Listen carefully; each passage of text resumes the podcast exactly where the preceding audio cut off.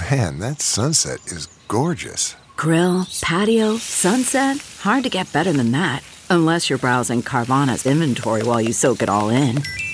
Oh, burger time. So sit back, get comfortable. Carvana's got thousands of cars under $20,000 just waiting for you. I could stay here forever. Carvana, where car buying meets comfort, meets convenience. Download the app or visit Carvana.com today.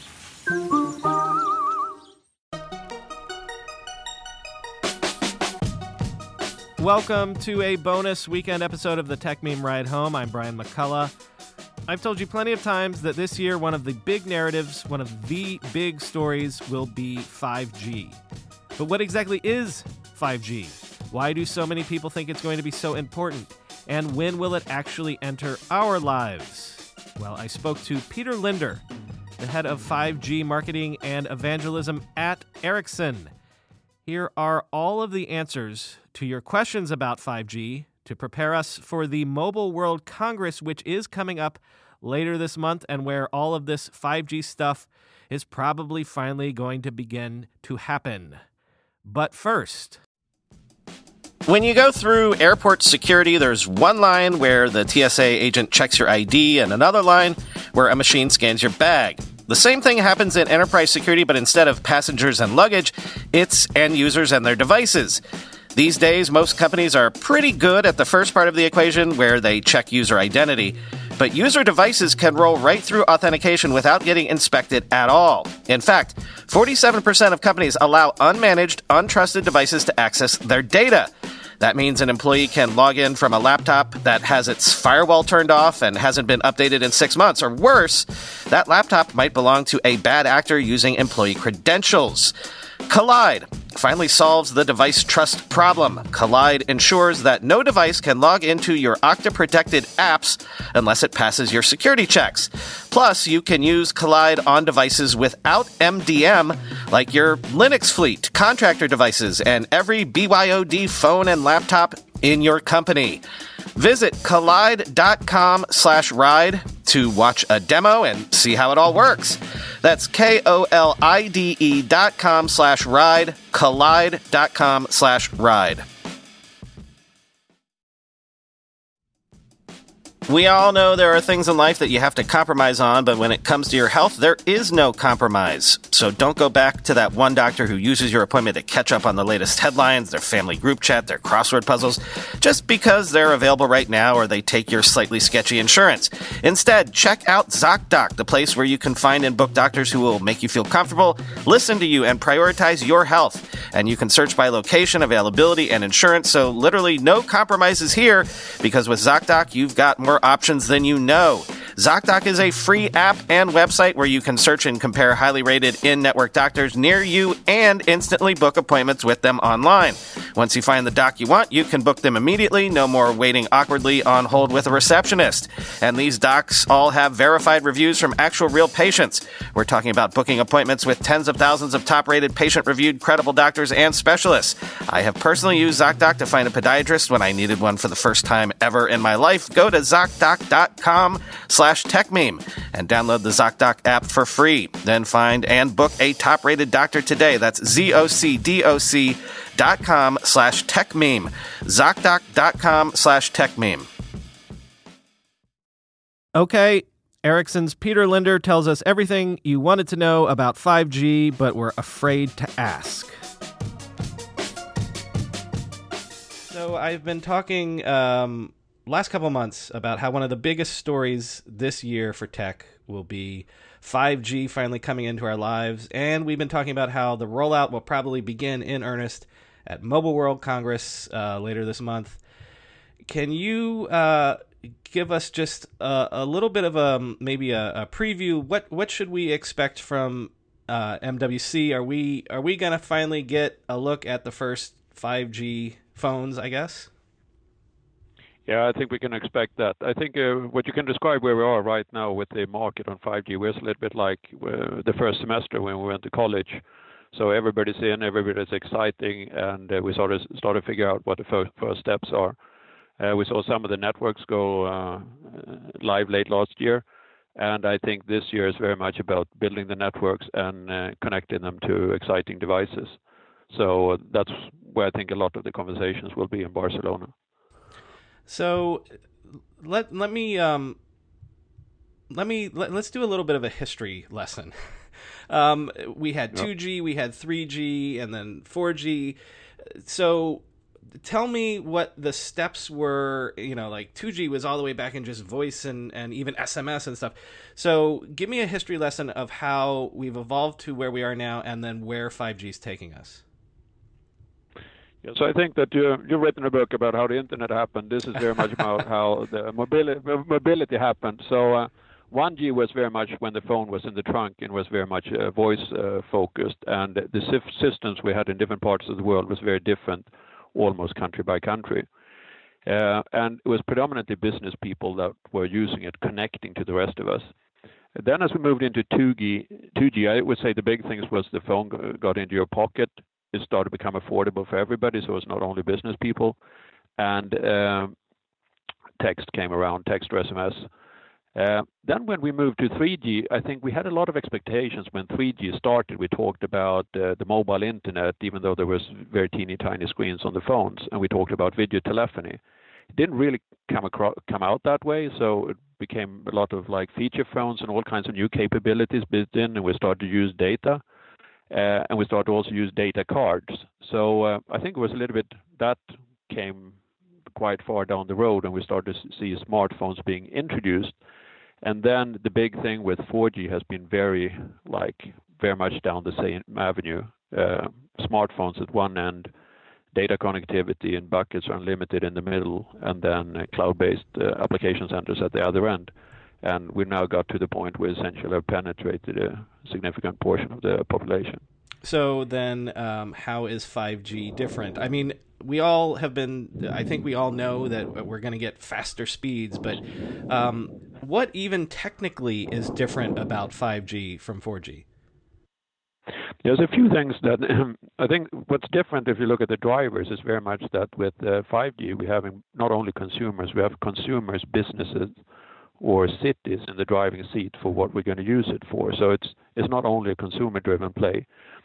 Uh, regarding what's different in the network, you can break down the differences in a few uh, key components. Today you have a tower out there, radio tower, uh, which is like very high masts, which providing this cellular connectivity for 4G. 5G, part of that functionality moves closer to the users in terms of smaller cells into sitting poles in the neighborhood, and parts of the radio functionality is moving up in the network. It's typically the baseband functionality where we're aggregating things together. And that kind of separation then creates a new segment of transport between those two locations, which we talk about as front haul. So that's very much what's going on at the radio end. Then at the core end, what is sitting at the other end, which is connecting out to the internet, that has been centralized to typically fairly few locations in a country like the United States. As we now talk about 5G, we talk about lower latency, and we talk about mobile edge computing or distributed clouds. So this functionality will partly be distributed closer and closer to the users to drive for the performance targets that we have. And to be and to be and clear, between these, when you say when you say lower latency, you're saying that my phone I should I should no longer have any lag. If I if I want something from my phone, it should almost be instantaneous, like I'm using a, a local computing device. Yeah. Okay. Yeah, that's that's correct. So it's it's being pushed out closer uh, so that the, lag is going is going away. Uh, and for some applications which are lag critical, th- this will be enabler for it to happen. But you can also see it uh, as opening up for new things. Today, everything is on the device, computing as well as um, power and, and storage. Part of that can move now into the distributed cloud because assuming that you have a low latency connection to it, so the devices can become leaner get longer battery life and um, and, and, changes a little bit on that par- paradigm. And that I think is the more strategic implication of the um, the low latency networks. And is is 5G more expensive or even technically more difficult to roll out than, than 4G or even 3G was? I think it's going to be rolled out. I think I think it's not so much more expensive. Typically, each of these generation had been associated with a larger in investment cycle in the beginning for coverage, and then we have been reaping the benefits of it with capabilities for faster faster speed with software down the road. What I think is different this time around is all previous generation has been built as an overlay network, meaning that when you had 2G, you built a whole new 3G network on top of it with different types of nodes and functionality. Same happened with 4G. Now we get to 5G, it's going to be more integrated and tied together. So it's no longer uh, so, build, building on the, the, the, the, blocks of the past. Like this is this is a, a full move into the future. Well, you, you well, I would say you're leveraging more of the things in the past. When you mm. when we had 3G and when you introduced 4G, all elements had new names, and you essentially built a 4G network without any real connection to the 3G network on top of it. As we move to 5G, the, the paradox here is like when we move to 5G, it's both an evolution and a revolution at the same time. It's a revolution in the sense that the capabilities go up significantly. It's an evolution in the steps that we are introducing 5G as evolution steps for the different domains that the networks are uh, consisting of. All right, let's get to the good stuff. Um, wow me with some of the the amazing things we can expect from a 5G future. Let's start with uh, the the consumer side. Um, you know, like if what what am I looking forward to five years from now when when 5G hopefully is is ubiquitous where I live? I think that you uh, the, the, things that you you um, you live, I think you can you can experience a, a, few things. It's easy to talk about what it does in terms of speed and so. What I think it's easy to see where will it be different than where it is today. I think if you go to a sports venue, that uh, 5G will be different in the sense that you you will have more capacity upstream, so you can live stream even when there's a lot of people. Um, you can also, when you're at home, you can uh, stream video at higher quality to your devices because there's more capacity in the 5G network than we had with 4G. And I think we're going to see more streaming gaming over 5G networks that hasn't really been a significant factor. And actually, uh, sorry to interrupt, but I, I've been talking about that on the show a lot recently about everyone in the gaming industry wanting to move to streaming gaming. So is that is that because we potentially have greater bandwidth and you're talking about the lower latency and things like that than even I could get in my wired existing um, internet service providing uh, paradigm? I think that it, you will not necessarily get lower, but I think it's getting close enough, so it's starting to become a, a difference. So if we go back 20 years when when gamers were having ISDN, even though DSL uh, was available, after a while, DSL got uh, got so close it was worthwhile of moving moving out of it. And I think what we're seeing now with 5G, the potential is there to drive uh, 5G to a technology that behaves like a wire, even though it's wireless. Okay, I interrupted you. Continue telling me about the amazing things we can look forward to. Yeah, so I think that the, these things uh, we were into gaming, so I think we covered some some of the aspects there. We uh, the other thing I think will be with the low latency thing. I think we will the lower latency open up for, for new applications where, where things are talking to each other with um, without uh, that is hard to realize today. I would imagine that one of the biggest things is when we when our cars are driving and, support mm. for making sure that uh, cars don't co- collide with each other is perhaps the cheapest way to build uh, traffic capacity in, in urban areas. The problem in I have in Dallas is not the four lanes on the highway; is like they're down to two when they're wrecks during rush hours. So with with 5G and, and the low latency, cars can start communicating to each other. So actually, perhaps preventing these kind of things, not necessarily driving the car for me, but making sure that I take better decisions, helping me in taking better decisions, so I don't run into someone. So it's almost um, like the, the, Internet of Things that we've been thinking about in the home, like 5G, will allow us to be the Internet of like the whole outside in real life world all over. Exactly. I, I think you're you're onto that, and, and connecting things. Another thing I think is very like very cool thing about 5G is you can start replacing wires. Uh, I saw some statistics for for Super Bowl over the weekend. Here there was 4,000 miles of wire. That's roughly 90 yards for every spectator in the in the stadium, and, and 2,000 close to 2,000 Wi-Fi access points. If we can start reducing those numbers for the amount of fiber we need to put in and uh, reducing the amount of, of, of radios, even for high performance, that I think is uh, something that will be very exciting to see. Well, and then so I've been asking you about consumer stuff initially, but we're almost getting into this. It, it, there there maybe is even more of a revolution potential uh, on the industrial side or on the non-consumer side? Yeah, I think we, we've seen that we at Ericsson we started to see the, discussions around four years ago when companies started to approach us and say, what's the next big thing after four? What is this five thing uh, gonna look like, and how can we leverage it? So you're starting to see that there's a big momentum in a number of different industries as they approach and going through their digital transformation. They're interested in seeing, well, how can we leverage the future connectivity, and is it something that will open up for new doors beyond what we've seen? So a lot of businesses uh, in a variety of sectors are looking at 5G as something to to trigger uh, what well, they can do. So we're we're talking about things like in manufacturing environments, in safety, and uh, things like that. Like, what are give me some of the wow factors or potential that that 5G would allow in those areas? Yeah, I think the the wow factors there is, for example, in in a manufacturing sector, that's the uh, the manufacturing plants today is typically we connect the key things with um, with wires, but most of the other things are unconnected. In a in a wireless manufacturing uh, scenario, you can uh, a you can get get rid of a lot of wires so that your your the, the your production line becomes more flexible. You can start of connecting other things that you haven't connected before. We are connecting screwdrivers uh, to see that they, you apply the right amount of torque whenever you connect something to a circuit board. Wow. And um, so and that is important because otherwise those those screwdrivers you send them in for for maintenance repair more frequent than they really need it and you don't really are able to track uh, if if you're attaching the the boards with with the right uh, torque.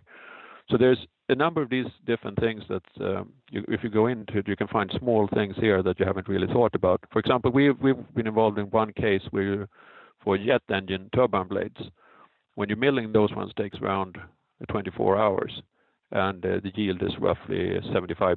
So Monday through Wednesday, you you get out the blade. Thursdays is is is it doesn't come out, and and the cost of the that scrap cost for something that you've been milling on close for 24 hours is very very high. So if we could go in in those kind of uh, processes and notify exactly when there's even a tiny vibration, take uh, corrective actions immediately. So that's where the one millisecond latency comes in into taking those ultra fast decisions so a whole whole big block of uh, material don't need need to be wasted. Um, one more one more thing that I I've been reading about is um, 5G's been engineered to also be more reliable, right? Like and and and to survive, you know, act of God situations and and for mission critical infrastructure type things. Is that also something that's built into what 5G can do as well? Yeah, absolutely. So I, think that um, some of the cornerstones are uh, availability, reliability, and security. We're trying to keep that on a very high level. So, For example, we've done some of the pilots in mines where you have self-driving trucks. Then you can uh, have those trucks uh, operated by people sitting in a room, almost like as playing video games, and remotely operate. So It's remotely operated right now. Sometime in the future, it might be self-driving. But By remotely operating equipment in harsh conditions, um, that require that is up and running the whole time. and That can fairly easily be be achieved with a network that's covering covering where the mine is and whatever we need to do to make it a little bit more reliable than than in the past. Well, and and also things like doing remote surgeries and things like that, that. That's part of this as well. Yeah, I think remote surgery has often been used as as an example to showcase. It's perhaps easy for people to understand what the low latency and that if you're a doctor, that you well, if you move a hand at one end, you should be moving at the other end at the same time, otherwise become complicated. Those uh, showcases uh, perhaps demonstrate what can be done with the technology over time. but As perhaps more classes in your fourth uh, year of the of your your college education rather than than the first and, and, second semester in the first year. Um, so finally, uh, the roadmap. I you know as as we said at the beginning, I believe that we'll be seeing some 5G phones uh, announced later this month, and hopefully, you know, we would be able to start purchasing those this year. But in terms of you know the ubiquity of what 4G achieved, um, you know, as you said, that it's it's rolling out in a major way this year. Are we five years out from 5G being as ubiquitous as what we expect 4G to be right now? At least in, I'm sorry, at least in North America. No, I think we expect it to go a little bit faster than 4G uh, happened. When uh, 4G happened, it was 33 months between the first launch of the 4G networks and the first iPhone. Uh, we we see that the, ter- the, the windows here for terminals are pulled in quite a bit compared to 4G, and we expect that the uh, the 5G penetration here in North America will exceed 50% by 2024. Mm, so, uh, just a couple years. So, yeah. Yeah. So it's uh, no expecting it to happen happen quite quick, and, and, and the reason for that is uh, very much that the, um, the, the the pace of the market is more rapid right now, and when you when you talked about 4G, then you can as an operator or, or device manufacturer, and you, you could choose a, a strategy was was a fast follower. Right now, everybody's more uh, trying to move for go for first mover advantages, as you learn so much by being in the market.